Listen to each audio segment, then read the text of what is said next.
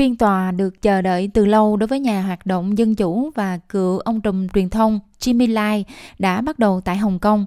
Ông có thể phải đối mặt với án tù chung thân vì tội cấu kết với lực lượng ngoại bang, bao gồm cả Hoa Kỳ, theo luật an ninh quốc gia do Trung Quốc áp đặt vào năm 2020. Con trai của ông Lai là Sebastian nói rằng, mặc dù ông tin rằng kết quả của phiên tòa xét xử của cha của ông đã được sắp đặt rồi, nhưng mà ông vẫn tự hào bởi vì ông đã đứng lên để bảo vệ cho niềm tin của mình.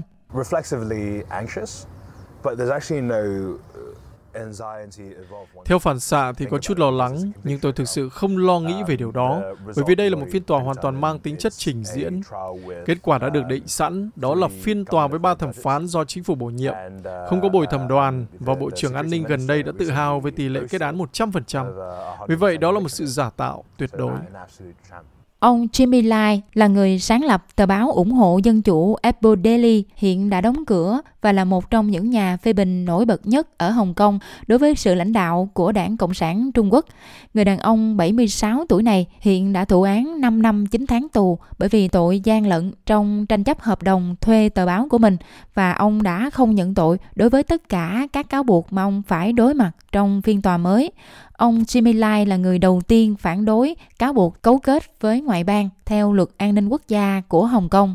Sebastian Lai mô tả cảm giác của ông khi nhìn thấy cha của mình qua những bức ảnh tin tức được công bố gần đây.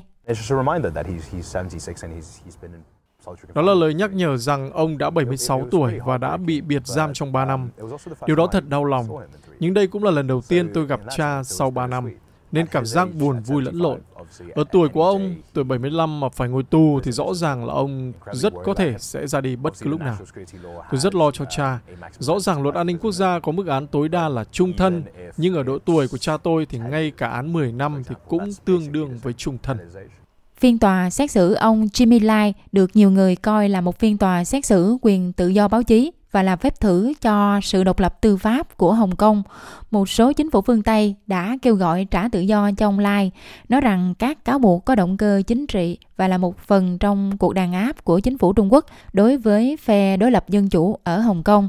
Jennifer Robinson là một luật sư đang vận động để ông Lai được thả. Bà nói rằng phần lớn cộng đồng quốc tế đứng về phía của cựu ông trùm truyền thông. There is widespread condemnation. Đã có sự lên án rộng rãi về việc truy tố Jimmy Lai. Thực tế là ông ấy vẫn ở trong tù. Ông ấy ở tù 3 năm là quá lâu rồi. Lẽ ra ông ấy phải được thả ngay lập tức. Ông ấy bị bỏ tù vì thực hiện các quyền được quốc tế bảo vệ về quyền tự do ngôn luận, quyền tự do hội họp. Đó là điều không thể chấp nhận được. Liên Hiệp Quốc, Quốc hội Canada, EU, Quốc hội và các chính phủ nước ngoài như Hoa Kỳ đã kêu gọi trả tự do cho ông ấy. Trước khi bắt đầu phiên tòa, Sebastian Lai đã gặp Ngoại trưởng Anh David Cameron để vận động hành lang để Anh Quốc giúp đỡ trong việc bảo đảm cho cha của ông được ra tù. Ngoại trưởng Anh David Cameron kể từ đó đã kêu gọi trả tự do cho công dân Anh với sự can thiệp đáng kể và chỉ trích các cáo buộc chống lại ông Lai. Người phát ngôn Bộ Ngoại giao Trung Quốc Mao Ninh đã lên án cuộc gặp, nói rằng chính phủ Hồng Kông đã xử lý vụ việc theo luật pháp. Chẳng có gì sai khi chính phủ Hồng Kông buộc ông ta phải chịu trách nhiệm theo pháp luật. Vương quốc Anh tự nhận là quốc gia pháp quyền, nhưng lại can thiệp trắng trợn vào những sự việc đã vào thủ tục tư pháp.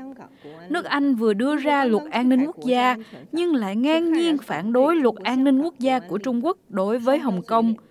Tiêu chuẩn kép và ý định nham hiểm của họ đã bị vạch trần. Phiên tòa xét xử ông Jimmy Lai dự kiến sẽ kéo dài ít nhất là 80 ngày và chính quyền tiết lộ là sẽ có 1.000 cảnh sát bảo vệ tòa án.